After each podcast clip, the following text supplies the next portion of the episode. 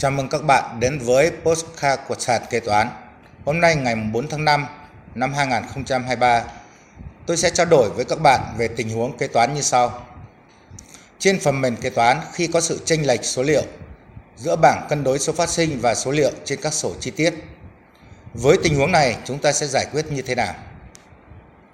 Ví dụ, khi lên báo cáo tài chính cuối năm, chúng ta gặp phải tình trạng số liệu trên bảng cân đối kế toán như các tài khoản 152, 153, 156 mua hàng hóa, nguyên vật liệu, công cụ dụng cụ không khớp nhau. Khi đó sẽ xảy ra hai trường hợp.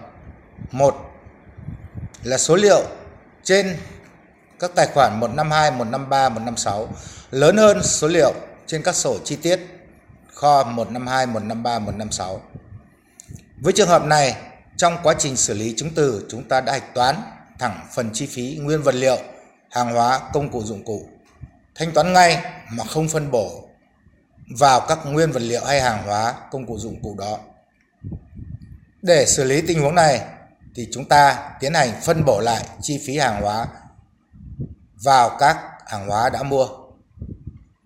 Đối với trường hợp thứ hai là số liệu trên sổ chi tiết kho 152, 153, 156 lớn hơn số liệu trên các tài khoản 152, 153, 156. Thì lý do là do chúng ta làm thủ tục nhập kho nhưng chưa làm thủ tục thanh toán như chi tiền mặt trong khi thủ tục nhập kho là thanh toán bằng tiền mặt.